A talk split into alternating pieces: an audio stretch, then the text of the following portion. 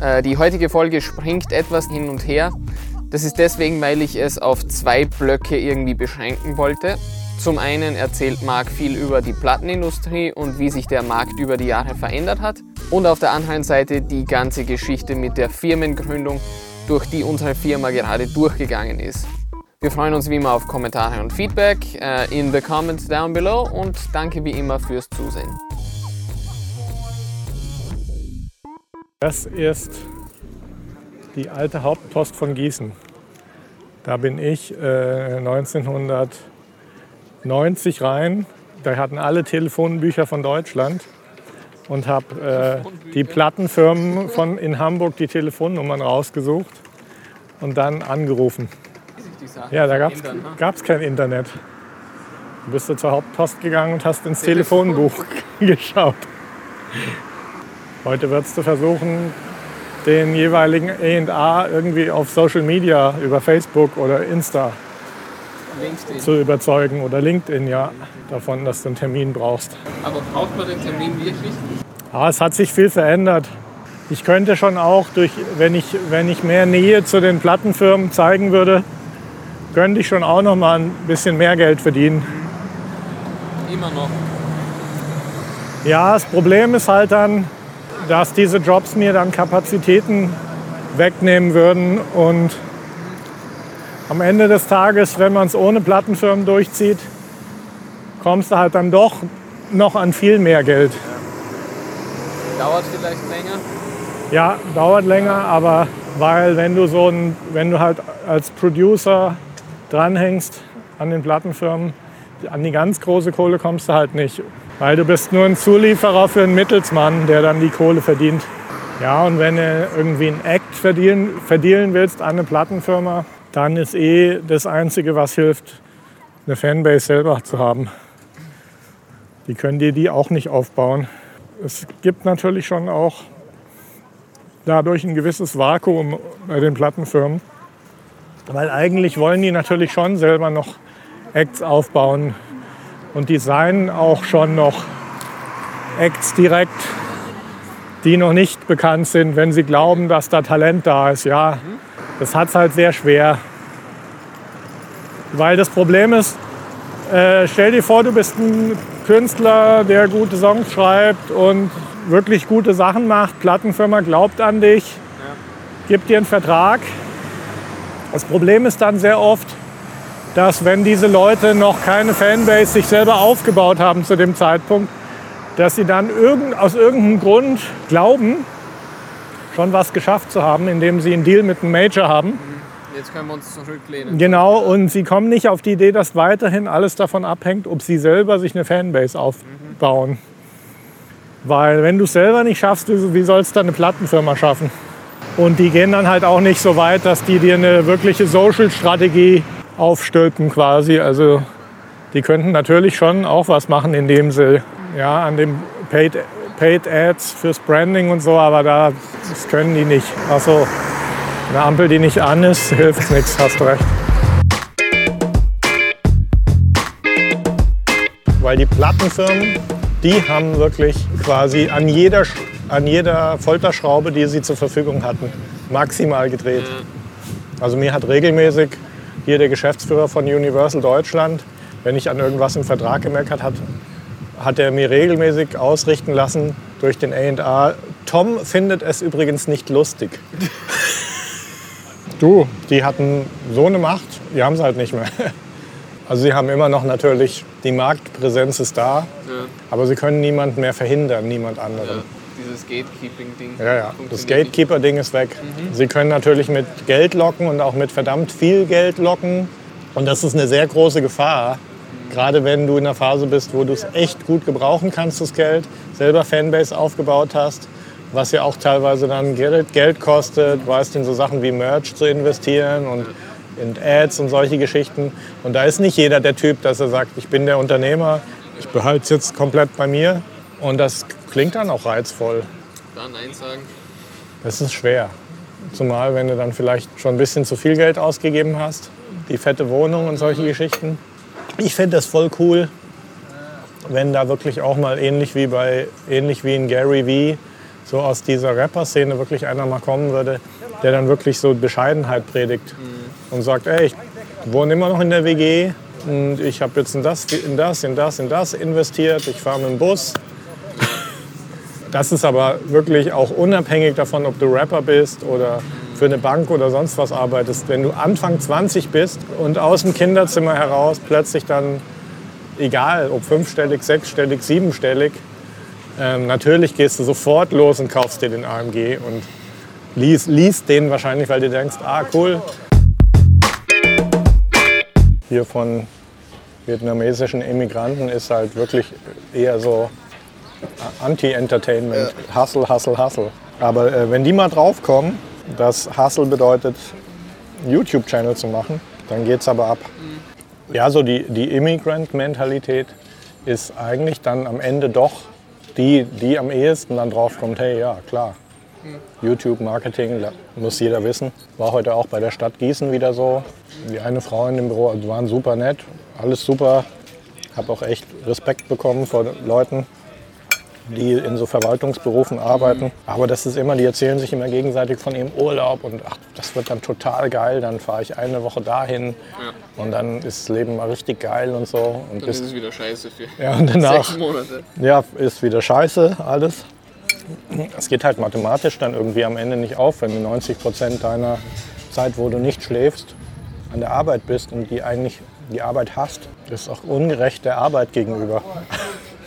Weil ich finde, es sollte jeder seine Arbeit lieben. Also ich glaube, hätte es mich jetzt in so einen Verwaltungsjob verschlagen aus irgendwelchen Gründen, wäre ich eher zum einen nur dort gelandet, weil es mich auch wirklich fasziniert hätte irgendwie. Und dann würde ich aber dort auch dann schwer, da würde ich richtig aufdrehen. Hm, Am Ende ist es sehr subjektiv, ob so ein Job Spaß macht oder nicht.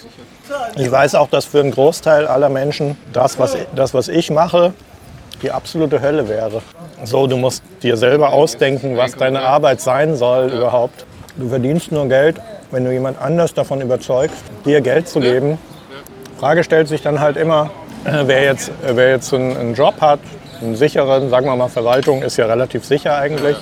Bist da drin, hast deine Probezeit überstanden, machst das gut, läuft die mögen dich alle dort, du machst deinen Job, kommst heim irgendwann, ob, ob das nun um 16 Uhr oder 19 Uhr oder wann auch immer ist. Ich bin sicher, dass es da auch dann Vorgesetzte gibt, die haben zehnmal so viel Zeug auf dem Tisch wie Ja, ja, weiter unten, äh, kriegen dann natürlich auch mehr Geld bezahlt.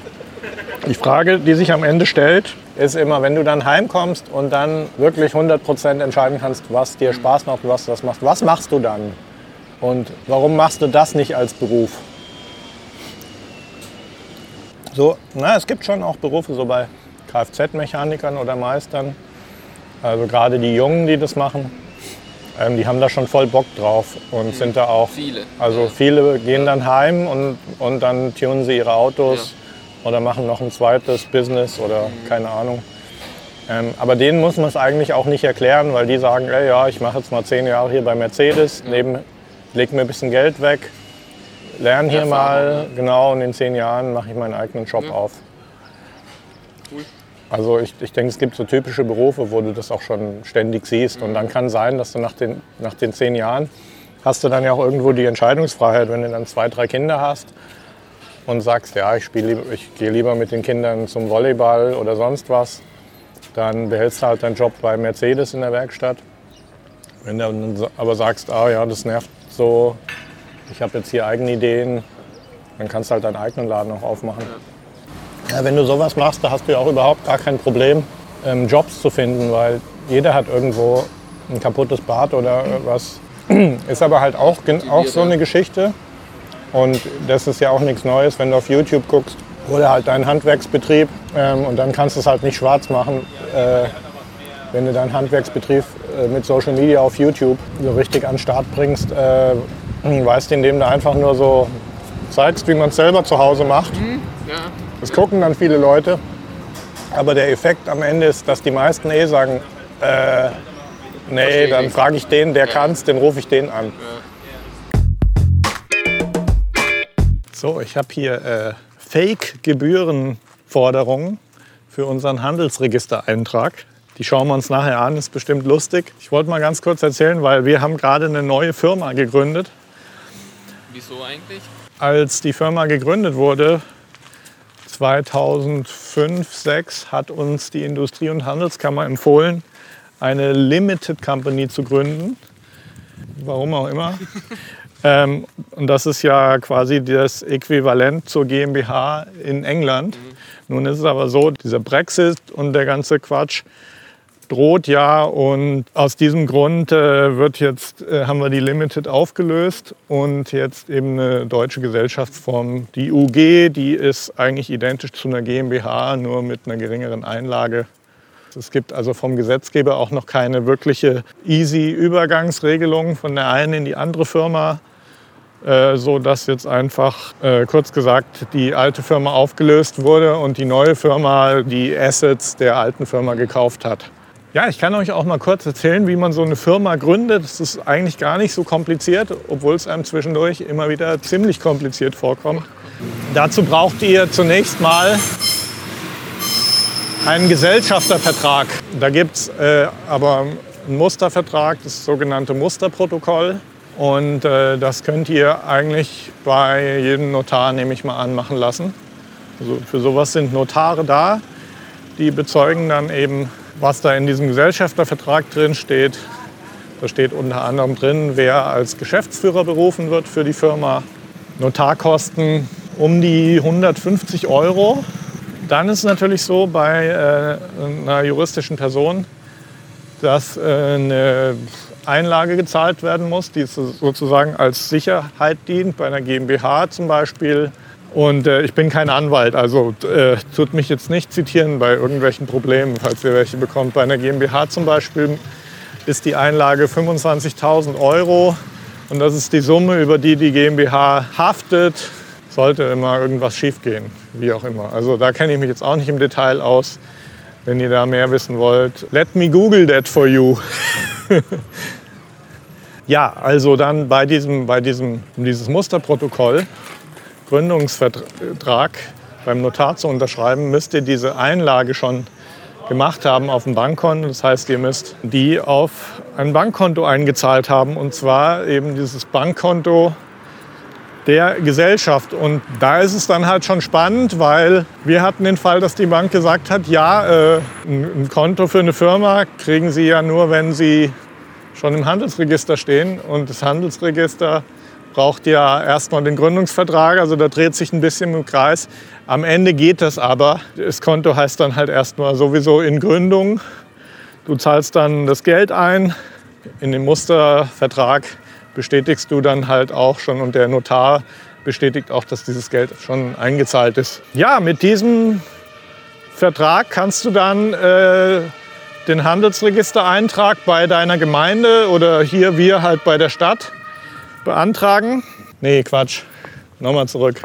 Handelsregistereintrag, der wird beim Amtsgericht, beim Registergericht wird der gemacht. Da sind nicht die Gemeinden. Also das ist das Amtsgericht für zuständig, dich ins Handelsregister oder die Firma ins Handelsregister einzutragen. Wenn du den Handelsregistereintrag hast, dann kannst du auch Gewerbe anmelden.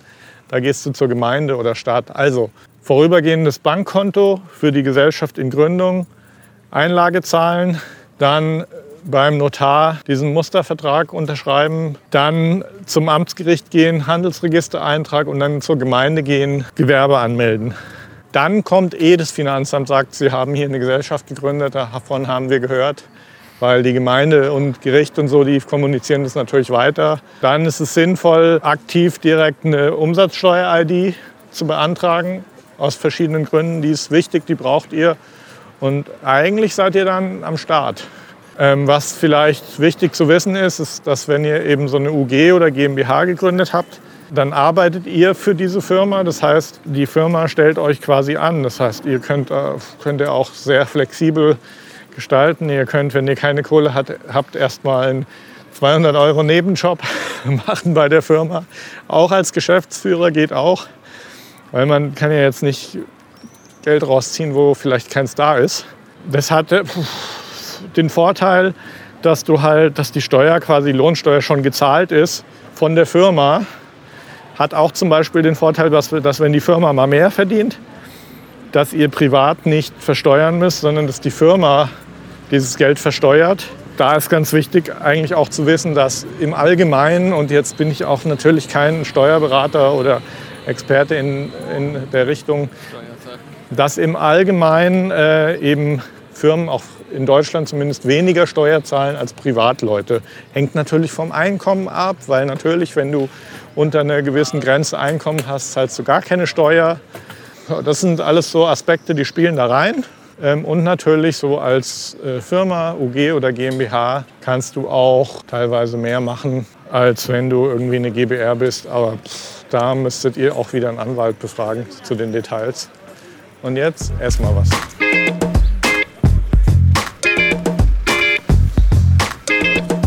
So, jetzt machen wir mal hier diese Fake-Briefe auf, wo jemand Gebühren von uns haben will dafür, dass wir äh, die neue Firma ins Handelsregister eingetragen haben. Kannst du auch gerne mhm. aufmachen, das ist eh alles Schrott. äh, das ist gut, dass Sie uns das am Amtsgericht gesagt haben, dass wir da jede Menge Fake-Post bekommen und wirklich einen Tag nach der Eintragung kam hier äh, wirklich gleich so vier Briefe an. Handelsregistereintrag. Deutsches zentrales Handelsregister. Sieht sehr offiziell das aus. Schaut alles hier offiziell aus, ja. Ja, ja. 885 Euro 36. 799, 68. Läuft bei denen. Umsatzsteuer ist dabei. Ist total fake, weil der Eintrag hat uns in Wahrheit beim Amtsgericht 150 Euro gekostet. Den habe ich auch dort gezahlt beim Kassenautomaten am Amtsgericht. Und äh, das war total nett, dass die uns gewarnt haben vor diesen Geschichten, weil ich, ich meine, es wäre mir dann schon aufgefallen, wenn plötzlich vier so Dinger kommen. Naja, machen wir noch eine. Einer hätte ich vielleicht noch geglaubt. Sieht sehr offiziell aus. Aber ein Drucker, Geld für einen guten Drucker haben sie keinen. Haben auch hier wirklich Copy-Paste, den Handelsregistereintrag. Gegenstand Musikproduktion, Musikverlag, Musikmanagement, Künstlermanagement.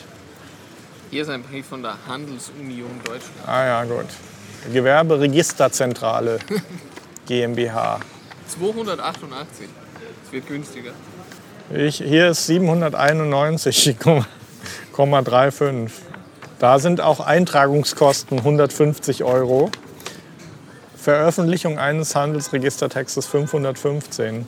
Ich meine, es ist ja eigentlich klar, dass wenn du dich beim Amtsgericht eintragen lässt, dass, nicht, dass dann nicht von der GmbH, hier ist es die GCR GmbH, dass du nicht von, von einer privaten GmbH eine Rechnung bekommst, mhm. weil das ist ja nun wirklich keine Privatsache. Hier steht gar nicht, hier doch hier DZHR GmbH. Die werden es schon irgendwo wie gemacht haben, dass, sie, dass man sie nicht verklagen kann, aber Irgendwann kommt auch einer dem. Die Handelsunion Deutschland Projekt mhm. der Bondcheck GmbH. Auch ich hätte jetzt gedacht, dass da so ausländische Konten oder so stehen, aber nö. Sparkasse Herford, Deutsche Bank. Dankeschön. Also das, da würden wir jetzt mal hier 800, 1100, 1900, 2700 Euro betrügerische Rechnungen bekommen. Und um die Sache hier nochmal klar zu machen und damit der David auch hier ein schönes Intro bekommt, das kannst du alles in, die, in die Tonne schmeißen. Habt ihr umsonst geschickt. Gut, dann, du zahlst wie immer als Praktikant. So ist es bei uns.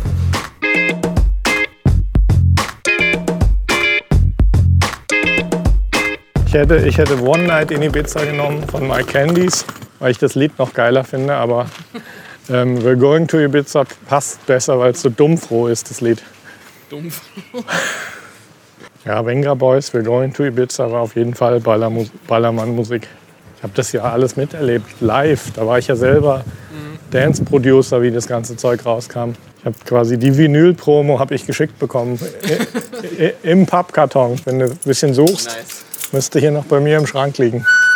Ich hatte ungefähr, stell dir vor, stell dir vor, dieser ganze Raum wäre mit solchen Regalen gefüllt und da wären überall Platten drin. So viel Vinylplatten hatte ich. Und dann habe ich sie zum Kilopreis verkauft. Hier, wo viele gleich sind, sind Eigenproduktionen alle. Also eigentlich die linke Seite. Und ich habe mir dann wirklich nur so, keine Ahnung, die allergrößten Hits und Sachen, wo ich persönlichen Bezug habe, mhm. habe ich mir aufgehoben. Da war auch, also der, das Zeug, was ich weggegeben habe, da war auch viel Müll dabei. Halt äh, Promo-Vinyl, das heißt, da waren auch nicht nur Hits, sondern auch alle Flops, die jemals erschienen sind, waren dabei. Alle Flops des 90s Eurodance in einem, in einem Keller. So sah mein Keller aus. Wer möchte alle Flops des Eurodance? Ah, teilweise, gell? Nick, wir haben vor kurzem, habe ich noch nicht geantwortet, mal hat irgendjemand recherchiert. Sie haben das Lied sowieso produziert. Haben Sie noch eine Vinyl? Ja, ja. Ich habe auch, hab auch noch so eine Handvoll Hardcore-Fans, die wirklich mich als Eurodance-Produzent kennen und seitdem immer noch auf Facebook posten. Die sind natürlich auch alle 45 mindestens und sind da hängen geblieben auf der Mucke irgendwie. 91 bis 98 grob. Und man kann sagen, dass, wie es aufgehört hat, hat Boyband und Hip-Hop so richtig angefangen. Also Boyband hat definitiv Kommerz, Backstreet Boys, NSYNC hat den kommerziellen Bereich dominiert und Hip-Hop war ja die ganze Zeit schon da, aber Hip-Hop ist dann so 99 ist Hip-Hop dann, da war Puff Daddy, da waren Tupac und Notorious B.I.G. schon tot, dann kam Puff Daddy und dann ist es absolut Mainstream auch geworden. Weil ich war ja genau in dieser Zeit, wo Hip-Hop dann auf dem Höhepunkt war quasi, auf dem Vorläufigen, war ich ja in New York, in diesem Puff Daddy-Umfeld.